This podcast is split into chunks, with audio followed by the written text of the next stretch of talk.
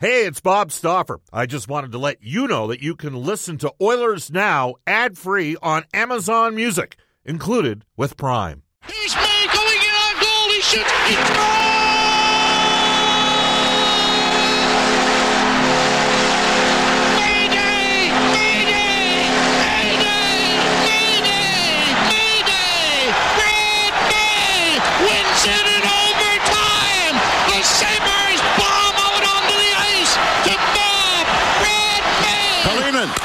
it back. Held in there. Finnegan off of the shot.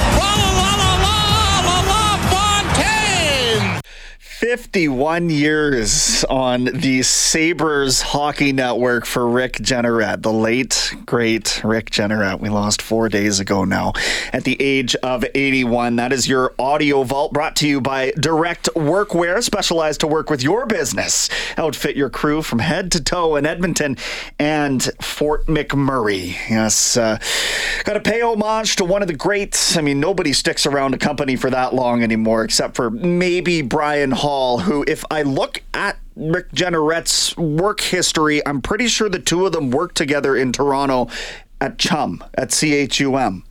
Is that right? I, I would have to talk to Halsey Yeah. just to confirm, but I am pretty sure they would have overlapped there in the early 60s. Uh, so that just tells you, I mean, you know about the, the, the tenure, the legendary status of Brian Hall. So equate that to Rick Jeanneret, the Niagara Falls uh, native, or pardon me, the St. Catharines native. Anyway, carrying on with this conversation, you could probably do a documentary on Rick Jeanneret or the Yes. longevity of, I mean, that is, again, I say that's incredible for one's voice to be synonymous with that many moments in a team's history. That's that's a broadcaster's dream. What is the sports documentary that you are filming? oh, 780-496-0063. Is it a rivalry that you want to sink your teeth into? Like we've seen, I believe one of the more recent 30 for 30s is the Colorado Avalanche Detroit Red Wings Oh, yeah.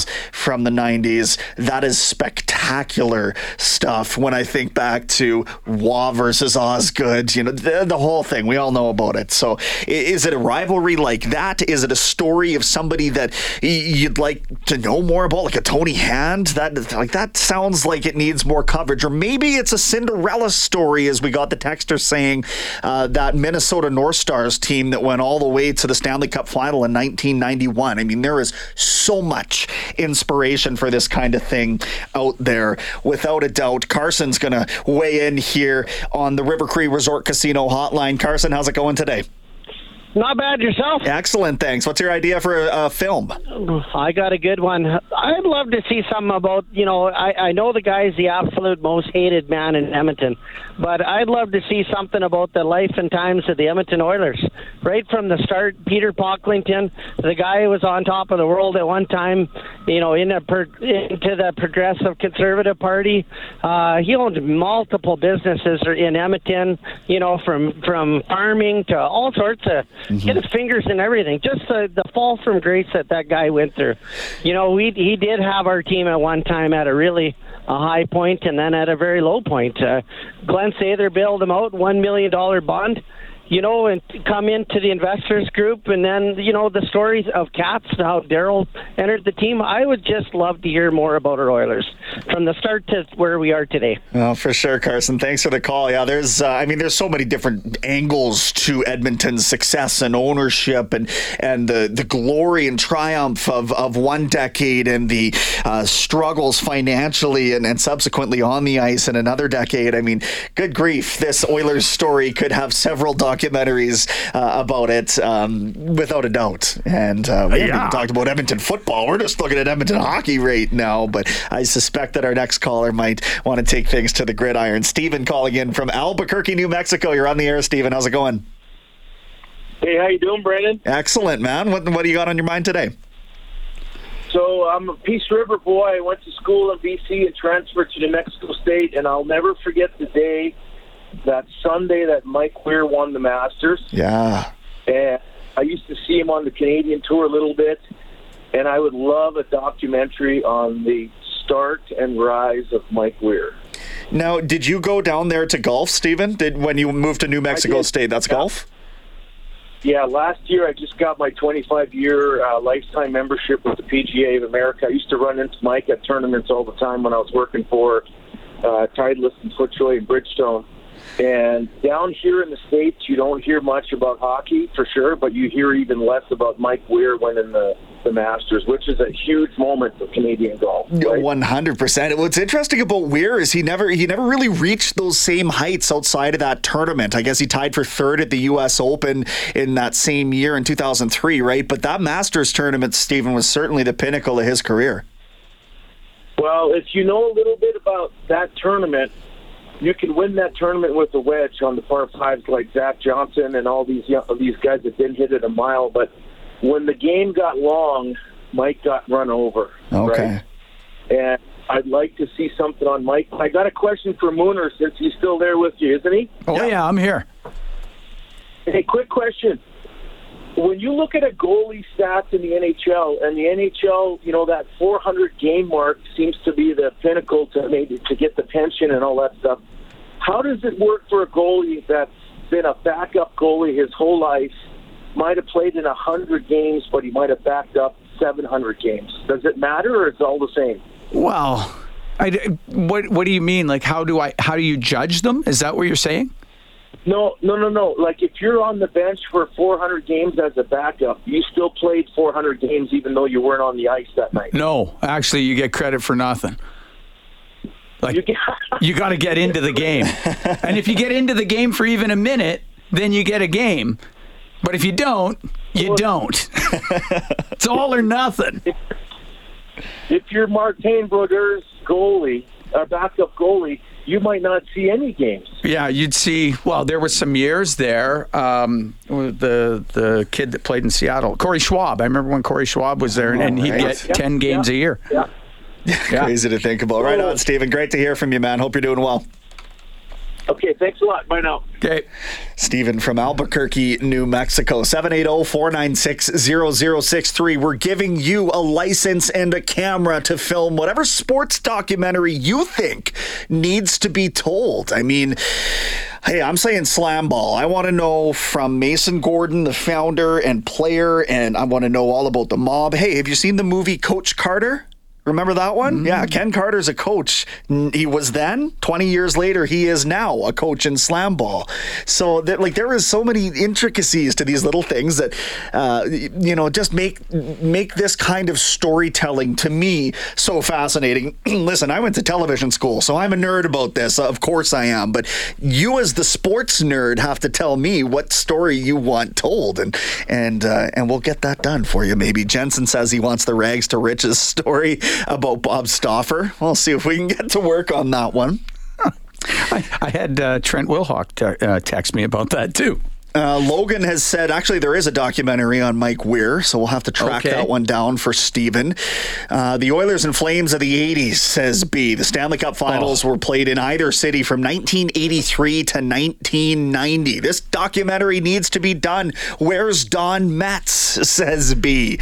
Well, there's lots of filmmakers who might be able to dig into that. I mean, I'd watch that all day. Listen, 30 for 30, they've done it on Gretzky departing Yeah. town, right? Why why have they not done that on the rivalry between Edmonton and Calgary? I mean, even if you're an American sport, and ESPN is so American, I get that. But They th- and they did that one uh, on their thirty for thirties of the Red Sox Yankees. Yep. Yeah, which I thought was really good. Yeah. that was the comeback, the Right. being down three nothing and and coming back to win the series for the Red Sox. Yeah, that that would be an amazing one. Well, the- there'd be so much footage. And you could still talk to so many people that were involved. And you, when we were in Red Deer there uh, a few weeks ago with the Battle of uh, Alberta golf tournament, Yeah. the stories that were told, you know, during the hot stoves were they were priceless and funny too. like Exactly, and and and and not only do they have those those kinds of stories, but the animosity Oh. as we hear between these these guys that we had on the show, you know, in the last couple of weeks. It took a long time for them to outgrow that kind Yes. of thing to where they could just be civil human beings again. Like it, it was the uncivil war, as we've joked about, and uh, in a lot of ways, I think that you know it carried over off the ice. There's a story there to be told. Certainly, I mean, listen, we, we've got enough ideas from our texters here that we could make a whole documentary series on the Oilers themselves. Basically, you could dig into Pocklington's ownership. You could dig into Ryan Smyth and and Yes. his sort of lack of credit despite his longevity as a, as a player in the NHL. And he will get some credit. He'll end up in the Oilers Hall of Fame sooner than later up on that uh, part of the rink that they introduced last year. But you know what I mean? Like there's there's a lot of layers to this stuff. And the texts are coming in fast and furious. James says, how about one of the late 80s Oakland A's? Canseco, McGwire, Eckersley, LaRussa, and Rickey Henderson. A dominant team who only won one World Series. Would be amazing with all those personalities. And of course, the steroid use there, says James. Oh yeah, Yeah, yeah. there's a story to be had there. too. Anytime you've got an Eckersley involved, I think that you can say that certainly. Another texter says, "How about the uh, Djokovic and Nadal and Federer age of tennis?" That's a really cool Yep. one for me because.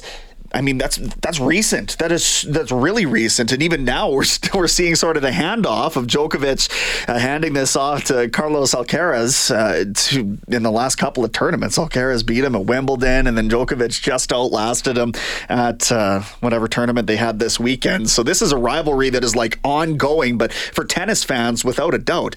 So many of the tennis stories outside of the Williams sisters take place way before my time. So to have a, a sort of a current idea and the fact that they are all just, I mean, they've been dominant. Nadal, now that he's dealt with injuries for as long as he has, I mean, they're getting older too.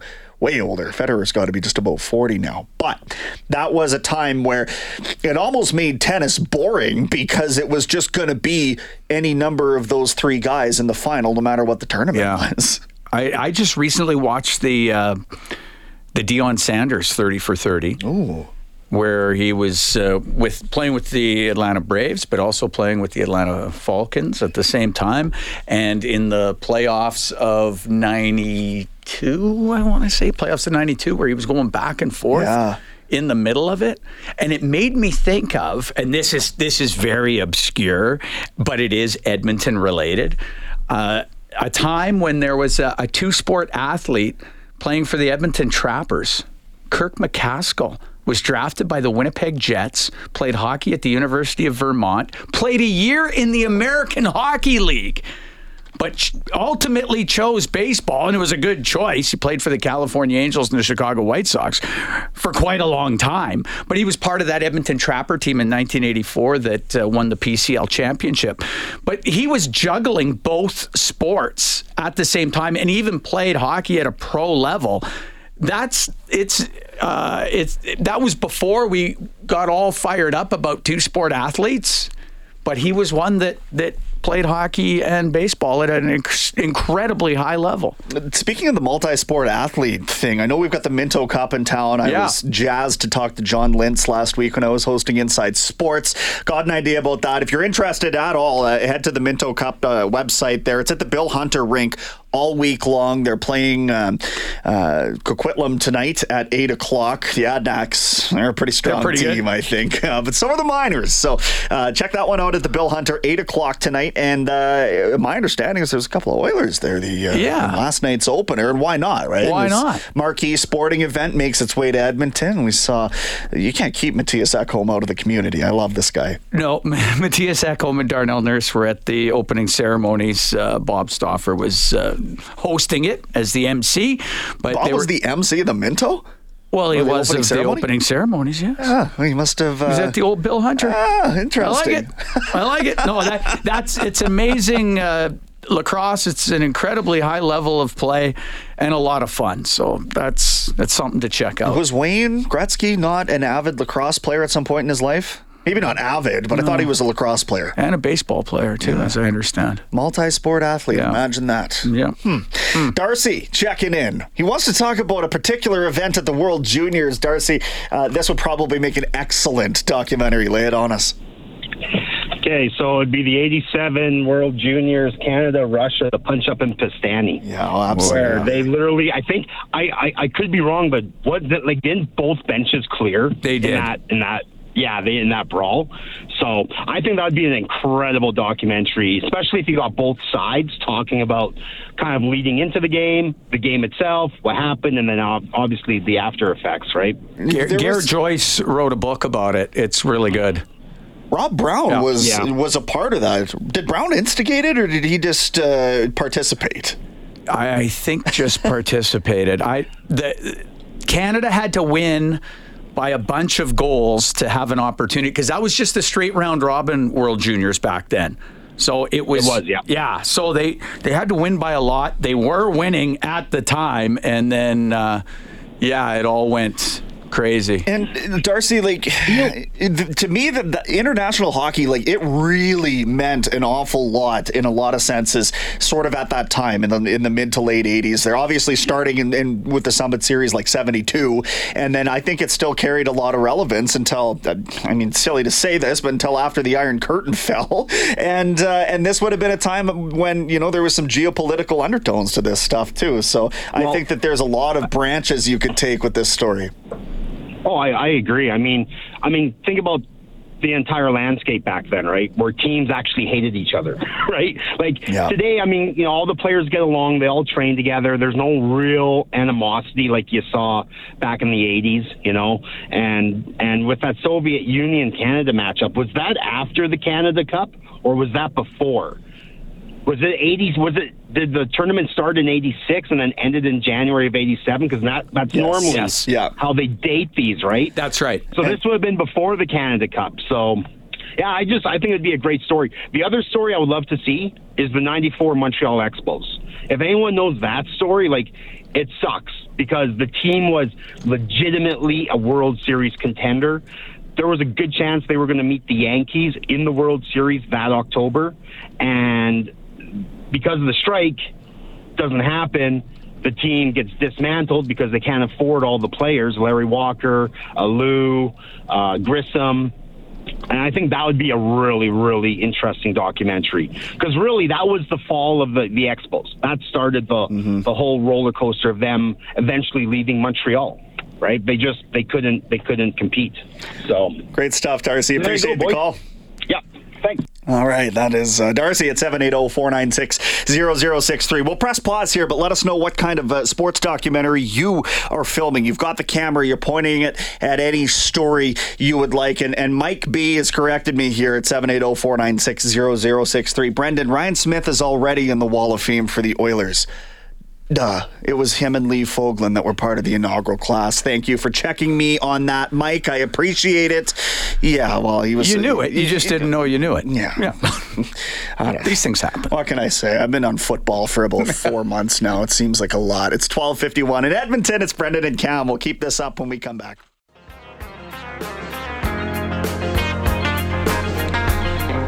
Quickly into NHL today for our friends at Elite Promotional Marketing, your local branded merchandise specialists. Head to elitepromomarketing.com. Boy.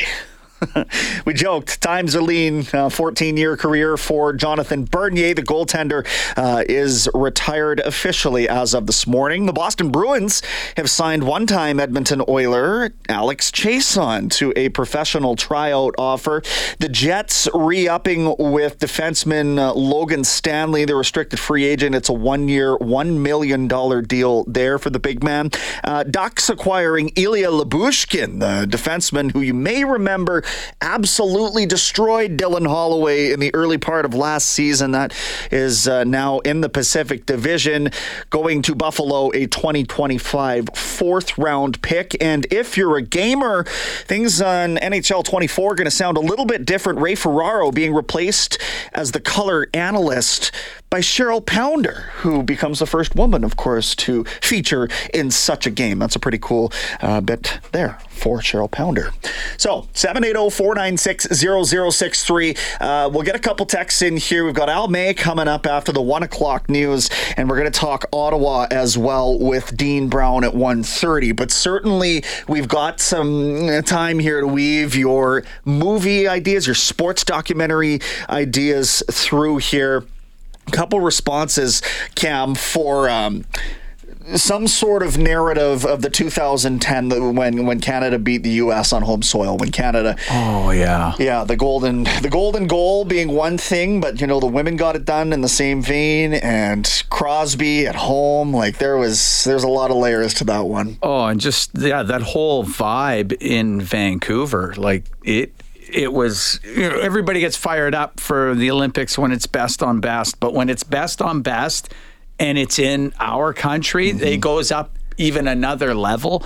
And it seemed like that one was, and it was you knew it was a collision course between Canada and the U.S. and and U.S. had a good team and you know that could have went either way, but it went Canada's way in overtime. That was an exciting Olympics, and I think that would be a tremendous uh, documentary. Another texter has asked about the uh, 2014 Canadian Olympic team, and, and to that I say, um, yes, but the dominance of that team, like they, they didn't really face any adversaries. So in traditional storytelling, I mean, they just kind of rolled over everybody in such magnificent fashion. I mean, that is a story, but I don't know if it's a documentary because they there was no. There was no, um, There's no. David. There was no Yeah, David. yeah. They were just Goliath stomping all over everybody right through the finals. And and I guess fortunately for us, that's kind of our last memories of Canada's international best on best, save for uh, I guess the World Cup of hockey. Somebody's got to get something like this. Is absolutely preposterous. And I know we could probably spend a whole show complaining about the fact that there's no international best on best, but like, what are we doing here? Yeah, And let's get one of those a going. basketball tournament, for example. There's a there's a basketball tournament that's coming up, the World uh, Cup of the FIBA World Cup. Lots of Canadians in the NBA are saying, "Hey, I want to represent Canada. Let's." And you know what? The Americans didn't say that for the U.S. team, but for the Canadians, it meant something. They want to come out here and put the maple leaf on their chest. And I know, as far as hockey goes, that that's that's a non-starter. That is where you start dreaming as a kid. You want either the Stanley Cup over your head or the maple leaf on your chest, Yeah. and probably both in some machination. I remind you quickly some guests of the show receive gift certificates to Ruth's Chris Steakhouse. It is the greatest steak you've ever had. Follow the sizzle to 99.90 Jasper Avenue. Tell Chris and Chef Althoff that Oilers now sent you. We will press pause here. We'll step out. Randy Kilburn will bring you the headlines. And when Cam and I return, Al May will probably ask him what kind of sports doc he'd be interested in, and well, we'll figure out uh, we'll figure out what's going on. Yes, we will. Plenty to talk about with the Edmonton product when we get back on Oilers now.